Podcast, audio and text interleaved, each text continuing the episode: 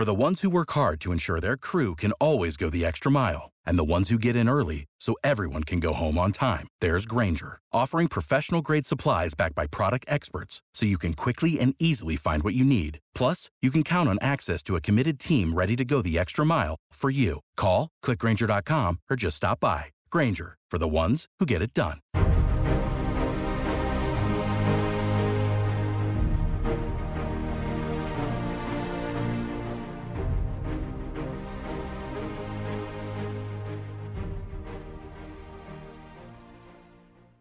Hello, and welcome to This Week Explained. I am Tiana.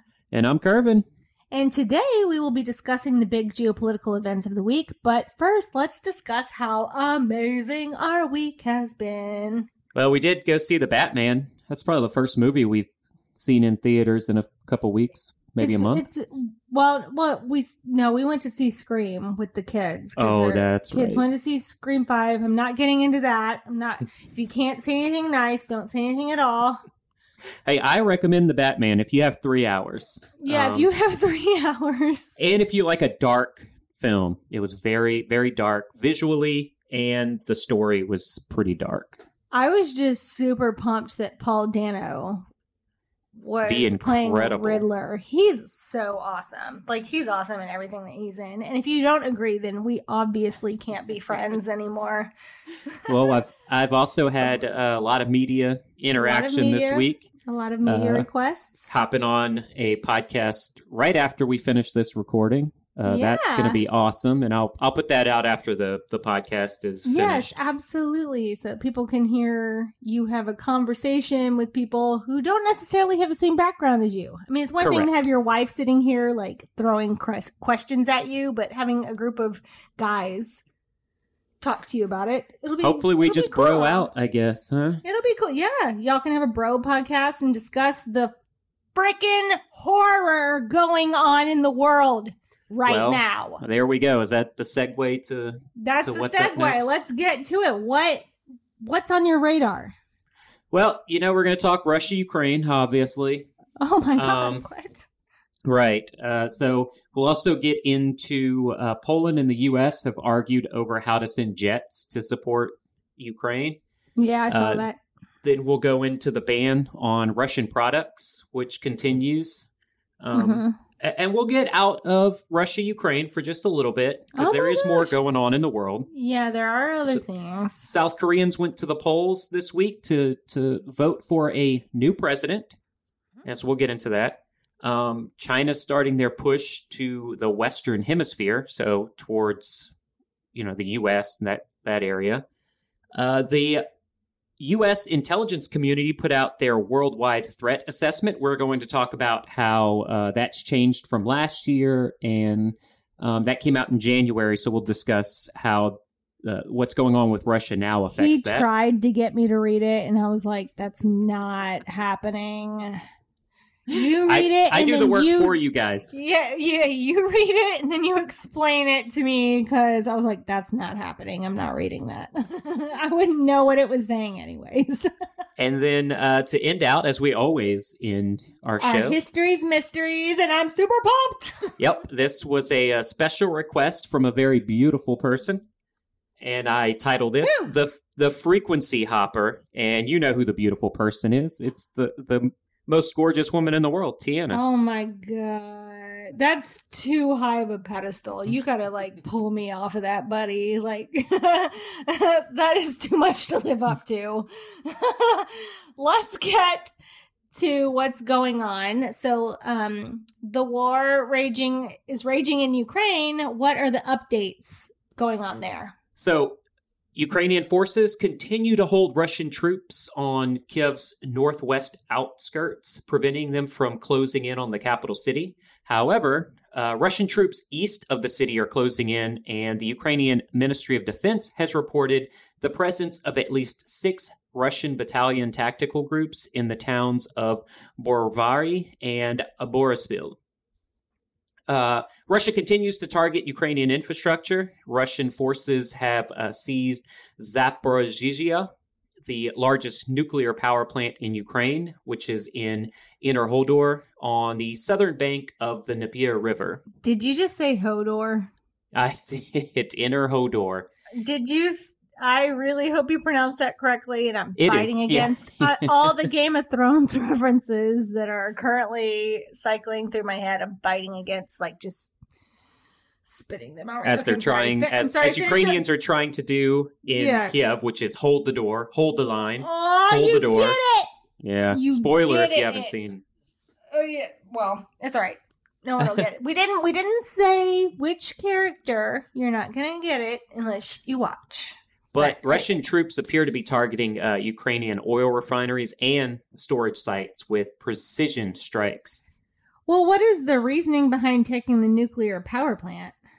Well, that specific uh, nuclear power plant is the largest of Ukraine's four nuclear power plants, which together, altogether, those four plants provide about half the country's electricity. So, gaining control of the power plant is a strategic win for Russian forces as they can now control access to electricity. So, this is going to come into play as civilians in Ukraine continue to protest the Russian invasion. And without power and access to the outside world, morale among Ukrainians could wane. I'm not saying it will, but it could. And Russian forces could more easily take over other strategic locations like Kiev. Well, how is that takeover of Kiev going? Well, that's not good for the Russian forces. So the Russian. Ah, sorry. So now the, the Russian military has suffered uh, between 2,000 to 4,000 uh, killings, or, or they've had that many people killed in the first 11 days of the invasion. And those numbers are far higher than the military anticipated because they did expect a quick, decisive victory. Now, to put those numbers in perspective, the United States suffered just under 2,500 military casualties in the entire 20 years of the Afghan war. that is incredible. I didn't. It's stunning. Holy moly! When Now, you compare those two conflicts, it's just why it's show it's showing that really Putin does not actually care about his citizens. It's just about that land grab kind of thing. Like, And we're not breaking any news with that comment. Yeah, I know, but he. Oh my gosh! Just and the thing is, is they don't have any access to accurate reporting, so they're thinking it's not as high as it is. They're thinking that Ukrainians are giving up their, um, you know, giving things up a lot easier. There's no Yes. pushback, and it just hurts my heart. Like it. It Oh, just okay. Well, It guts You- us you every day. I know we, we sit and talk about it on a day to day basis, and that's Yeah. probably not good for like our mental everybody health. But well, everybody else is doing the same thing because this is this is really tough. We just exited a conflict that Yeah. was not like that conflict. Okay, I'm not getting in that one. Get, So- not going down that.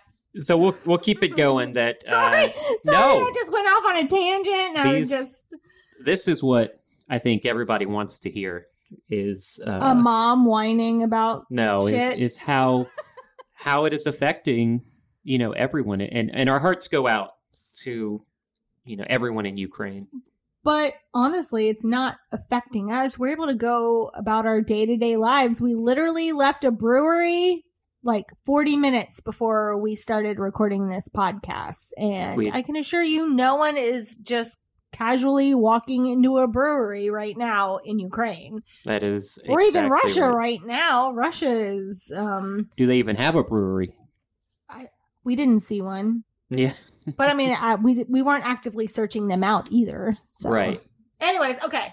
Now, Sorry. while Putin and his military leaders were assured a swift takeover in the capital city, Mm-hmm. here we are, two weeks into the conflict, and their military convoys are stalled, and their pushes into the capital city have been completely and successfully thwarted. Well, how long do you think the Ukrainian military will be able to hold the city? Well, the soldiers and people of Ukraine have been an incredible force. They are outfinanced, outmanned, and outgunned, but they continue to be the better prepared force. Their resolve has been awe inspiring. Mm-hmm. Now- absolutely. I will say, due to Russia's confidence in a swift takeover, Putin did not direct the majority of Russian forces into Ukraine. That option is still on the table, as well as the option to just bomb the city into submission. And I, for one, am hoping that that does not happen. But with Putin backed into a corner, I worry that the next move will be devastating. Will NATO and the U.S. get involved before this disaster, though? Because they've been, well, they were asking for help. Now they're saying, I don't necessarily want to join NATO anymore because you guys have done nothing to help us right now. Yeah, that approval into NATO is is a ways off for Ukraine. And Yeah. and the question you asked is a tough one to predict. As all Western countries are straddling the fence, trying to support Ukraine without causing World War III. Mm-hmm. Yeah. Right now, the US and Poland, they're arguing over who will give Ukraine the MiG 29 fighter jets. And the Polish government shocked US officials on Tuesday by announcing it was ready to transfer its 28 MiGs to the US and that they would be handed over by the United States to Ukrainian pilots fighting off the Russian invasion. Can you explain why they would choose that option? That doesn't make any sense. Yeah, so uh, it, it's interesting because Poland is just trying to protect themselves from being seen as an overt supporter of Ukraine military in this conflict. We'll just let U.S. be That's the overt that is the thinking. Okay. So Poland wants no part in the optics of being viewed as an active military participant because Because of- yeah. if Ukraine were to fall, Moldova would be next. And then once that strategic country is overtaken, Poland will be the next country caught in Putin's crosshairs. Okay, that does make more sense. I get that now. That makes a lot of sense. Well, what did the U.S. say to this proposal besides being shocked about Well, U.S. it? yeah, U.S. officials said the plan was not tenable and the logistics would make it almost impossible. So the aircraft would have to be outfitted for non-NATO pilots to fly. They would have to take off from a U.S. slash NATO base in Germany to fight in a war in Ukrainian airspace. So, for the same reasons we discussed last week as to why a no-fly zone would be an act of war, the same could be viewed by Putin in this situation. Okay, well, then it seems like only sanctions are on the table right now. Um, what are the updates on the ban of Russian products? Well, the big product, obviously, is Russian oil, and that will hit communities in the US, UK, and Western Europe Maybe the that hardest. will. It's hit us. It's already the hitting, yeah. it's hit us in the face. And unfortunately, it may do little damage to Russia as China makes up over 32% of all Russian oil purchases, which accounts for more than $34 billion. Uh, the other thing is Russian vodka is being banned in many countries, leading some Russian vodka companies like Stolichnaya to rebrand, rebrand its merchandise in the hopes it can shake that anti-Russian sentiment from its product. Do you have a list of businesses shutting down operations in Russia? Uh, I sure do. And that list gets updated daily. Uh, but so far, the major players are Pepsi, Coca Cola, Starbucks, McDonald's, and the list goes on and on, which I will put in the show notes for everyone to review what companies they choose to support during this war. Now, a new list from Yale University's Chief Executive Leadership Institute is tracking business responses, and it finds that more than 200 corporations have curtailed their operations in Russia, as well as some three dozen companies with significant exposure in the country that have not yet left. Without the ones like you, who work tirelessly to keep things running, everything would suddenly stop. Hospitals, factories, schools, and power plants, they all depend on you. No matter the weather, emergency, or time of day, you're the ones who get it done. At Grainger, we're here for you with professional grade industrial supplies. Count on real time product availability and fast delivery. Call clickgranger.com or just stop by. Grainger for the ones who get it done. Do you want to call out a few of those companies who remain operating in Russia? Actually, yes, I do. And Let's there do are it. some pretty well known brands like uh, Caterpillar, Logitech, the uh, the hotels from Marriott and Mm. Intercontinental. oh my gosh, my childhood is just interwoven with intercontinental hotels. What the heck? And and they have 26 locations within Russia, oh my which have not shut down. Uh, and and also the American multinational conglomerate corporation 3M, which Oh, produces gosh. N95 masks and various other healthcare supplies. Uh, So those companies will not be able to stand on the sideline for long. Those are some pretty big names in business. As the Tiger King would say, they may not financially recover from this. That's Sorry. very true. They may I will not financially recover from this. Should we now move outside of Ukraine and Russia and move into the Asian Pacific? Yeah, so big week for South Korea as residents went to the polls to elect Mhm. a new president. Um, and as of this recording, the results are in, and conservative Yoon Suk Yeol has officially been declared the winner. Who were the two candidates? Well, tell me here if there's a glitch in the matrix or not, but the two candidates are a conservative political outsider who has a knack for making controversial statements on social media and a liberal political elite that wants to increase social welfare programs. 2016 America, anyone? Two thou- not even just 2016 America. Let's get to Do you want to go 2020? America. But it's not just me making the Trump comparisons. Uh, as the Korea Herald ran this headline over the weekend, is Yoon Suk Yeol the South Korean Trump? Oh, that's the Trump one in South Korea? That's what it looks like. The South Korean Trump? Okay. Well, I don't know enough about that person to make any sort of um, opinion about him. So, congratulations on winning the Yeah. presidency, I guess. Um, is he a candidate? How is he similar to Donald Trump? Well, you know, it's tough to say, as it seems to me every right wing or conservative candidate in the world seems to be labeled the Trump of that country. But the Korean Herald said both have made remarks that would be offensive to other countries, praised heavily controversial uh, political figures, and gone after foreigners as well. Both are anti China hardliners. Now, I believe the anti China rhetoric, along with comments that he would take a harsher stance on North Korea, are the reasons behind his success as a presidential candidate. Watching what is going on in Ukraine right now is not good optics for the liberal candidate viewed as friendlier to Chinese and North Korean governments. Okay. Well, sorry. With that mention of China, do you want to discuss what they have been up to since the end of the Beijing Olympics? Sure. Uh, but first, I will say uh, next week we will have more in depth kev- coverage of the outcome of the South Korean presidential election and how that will affect relations in the region. With that said, now on to China.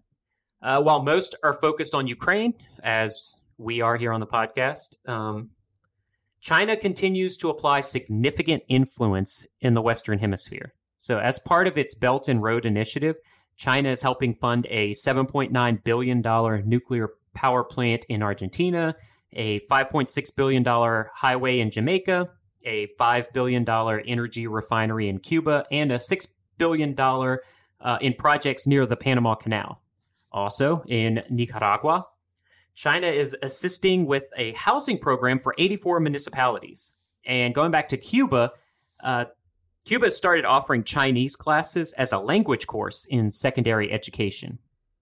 Now, China helped fund the construction of a new national library in El Salvador.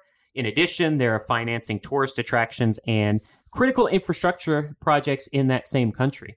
But what is uh, what is important to note is that many South American countries that are building stronger partnerships with China have now changed their position on supporting Taiwan. Uh, in 2022, there will be even more investment from China in the Caribbean and Latin American nations. Well, what are the implications of this investment by China into Latin American countries? Well, the most dangerous is allowing China a launching pad for operations if World War III does, in fact, kick off soon. So, for a mm-hmm. long time, North North American populations felt safe from possible large scale violent engagements during times of war. Flying planes into Pearl Harbor or the World Trade Center would be the least of our worries if China is afforded the opportunity to hold munitions in these nearby nations. Mm-hmm. And that's not to overshadow the UN comments from earlier. Uh, China can use money, power, and influence to have those nations reject any sanctions from the UN if China were to invade Taiwan. It is a very strategic plan that could fast track China's decision to invade. So, do you think they are investing in these countries in an effort to kind of soften their stances, like those country stances towards them, so that they will allow them to have strategic places in their Yeah. countries No, to attack is- other Western countries? I have You think no it's doubt. like about attacking Western Western countries? Well, not necessarily about attacking Western countries, but to like put their ducks in a row in case Yeah, it it's- does. it's strategic locations, and, and when you're talking about war, it's all about what did uh what did President George W. Bush say? It's Mm. all about strategery. Strate- so then, what is the greatest threat at this moment to free society? Well, that's a uh, that's a great question and a segue into the U.S. intelligence community's worldwide threat assessment that you didn't read and I did. And I don't regret it. I do. No, that so that assessment released last month and uh, completed in January before the invasion of Ukraine by Russia. So there are some key takeaways I'd like to get into. If you aren't willing to read it, but are you willing to listen to me ramble? I'm always willing to listen to you ramble, but I'll stop you if I think you've gone off the deep end. Thank you. I do appreciate that. so, the uh, the worldwide threat assessment puts China as the greatest threat to the United States and its allies, while Russia stayed at number two. Do you agree with that assessment? Yeah, I I actually do believe that China holds more influence around the globe. I think so too, honestly. I, I I don't even know why I asked that question. Like I feel like China is definitely more of a danger. That's probably because you heard our interview with uh, the great Mike Baker, who pretty much said the same thing. Oh. Yeah, that's why. Did Did you listen to that? Thank you, Mr. Baker, for your insight. Your insight. So so yeah, why you put in- me on the spot like that? That's so your- your rude. insightfulness for insightful inquiries. Inquiries. now, China does hold more influence around the globe, Yeah. and uh, I believe had China invaded Taiwan before Putin made his move in Ukraine, there would not be the amount of sanctions and backlash that Russia has seen. Yeah. Why? Because China is the second largest economy in the world, while Russia sits outside the top 10 at number 11. And, as we know, money is power. So we've seen this lack of concern over Chinese humanitarian crises play out in the NBA and Hollywood. Those are two multi billion dollar entities. And they do that because China invests hundreds of millions of dollars into those organizations. So a sanction on China would hit those groups the hardest. Also, let's not gloss over how inept the Russian military has looked and the size and scope of Chinese military to include a vast cyber warfare operation. All that leads to my assessment that China is a more formidable opponent to Western ideology. Any other interesting bits of information? Uh, yeah. Uh, so climate change and environmental degradation received a full section as opposed to the typical subsection within transnational issues. Oh, so you're talking about that that paper that just came out, the assessment. what do they assess as the climate change threat? Well, they assess that climate change will increasingly exacerbate risks to U.S. national security interests as the physical impacts increase and geopolitical tensions mount about how to respond to the challenge. Meanwhile, environmental degradation will increasingly intersect with and worsen climate change effects in many countries, particularly those low income countries. Also, geopolitical tensions are likely to grow as countries argue about how to accelerate the reductions in greenhouse gas emissions necessary to meet the Paris Agreement goal of uh, limiting the rise in global temperature. Also, added to the report this year was a subsection on innovative use of new technology. What was the assessment there? Well, the intelligence community maintains that one of the most significant ongoing trends in new military technology and weaponry is the growing combination of higher speed, longer range, greater maneuverability, and pinpoint accuracy, as well as the proliferation of commercial quote unquote drones that could be used by state actors for, surveil- for surveillance or worse, loaded with munitions and used as a weapon. Where do you think that threat will fall next year? Well, much like climate change, I think next year it will get its own section. Uh, the use of hypersonic missiles and armed drones will be an increasing threat for many years until capable defenses can be instituted. Okay, well, maybe next year we'll bring this audio back and see if that statement is accurate. So let's talk about history's mysteries. Yes, let's do that. And as stated last week, Yep. we are highlighting the great women within the intelligence and technology communities.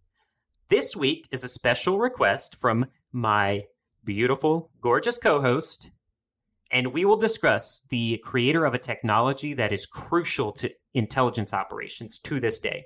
That person is Hedwig Eva Maria Kiesler, known most notably as, do you want to say it? Hedy Lamarr! Hedy Lamarr, I yes. love her. So she was born in 1914 in Mhm. Vienna, Austria. She is known mostly for her work in film and even has a star on the Hollywood Walk of Fame.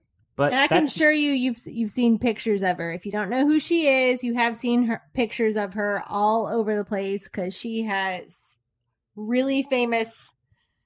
Pic. I'm sorry. I just, I just, yeah, I'm she, to- you you I would just- you guys I- would know her. You just wiki it, you'll yeah, find her. wiki her. You'll recognize her.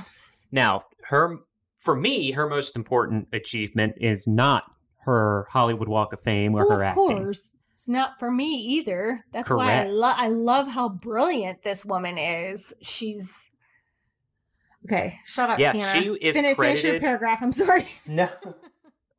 finish what She you gotta say.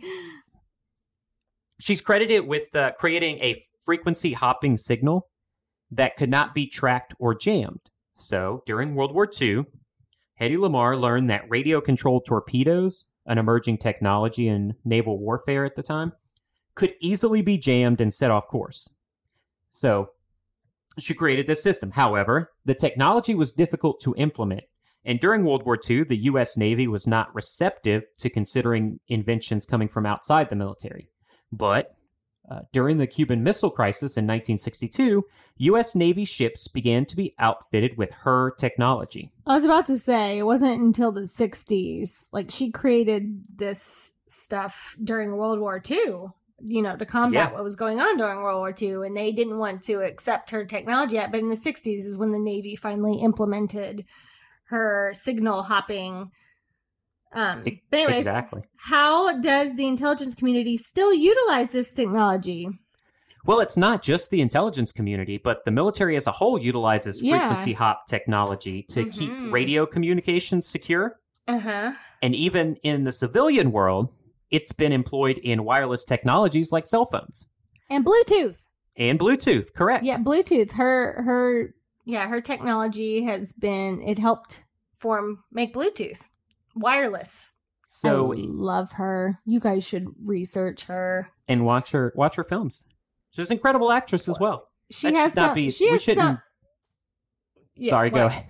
No, I was just gonna say she has some. Um, I um, I my brain just shut down. controversial.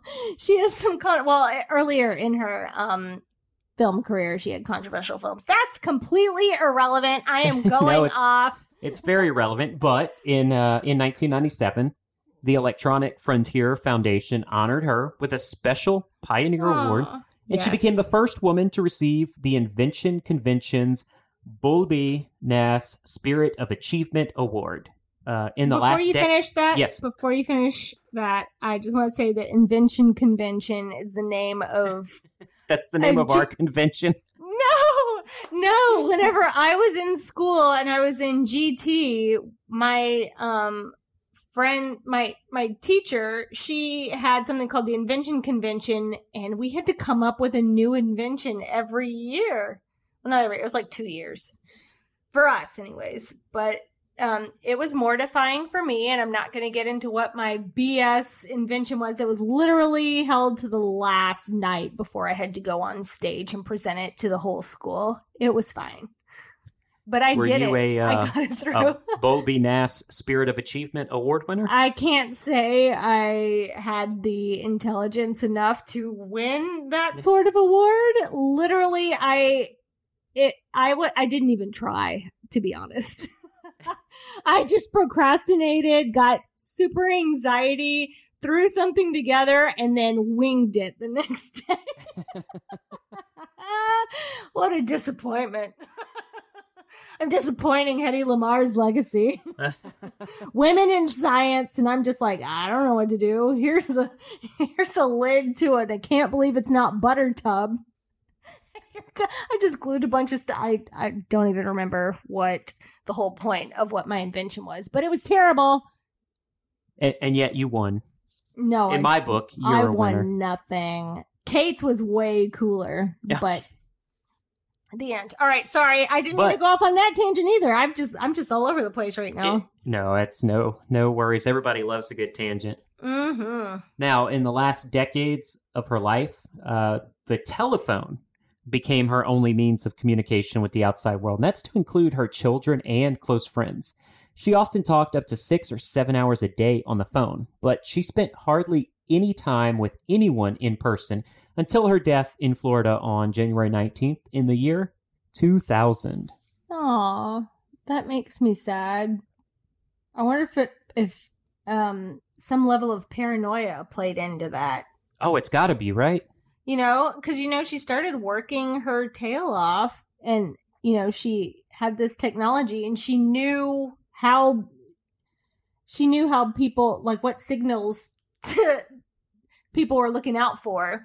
Yeah, and, and in most situations, somebody of that advanced IQ Yeah, usually is sort of what reclusive yeah. and they don't want to go out because of what they what they know you know that all us dummies don't know. right and and sometimes i, f- I feel like i don't want to know No, I don't. I'm fine being a I'm a happy dummy and it's I'm fine with it. yeah Like it's same fine. here But anyways, thank you, Miss Lamarr, for your contributions to technology. She's so great. technology Technology. Is there anything else for the week? well uh after that i think we are out of time Well, as always, if you like this show, please try to tell at least one person about us. We can be found wherever you listen to podcasts. Also, head over to Apple or Spotify podcasts and give us a five star review because those help us get noticed by thousands of podcast listeners globally. And as always, if you would like in depth coverage of these stories and more, please subscribe to our community at aucoinanalytics.com. tiana i always say this but i'm serious today i'm serious Today, you weren't before, but now Oh, you are. all these the the other podcasts i just Mhm. say this just to say it but today Lip, lip service. lip service not today Mhm. though No, thank you today. so very much Aw. and until next week stay safe out there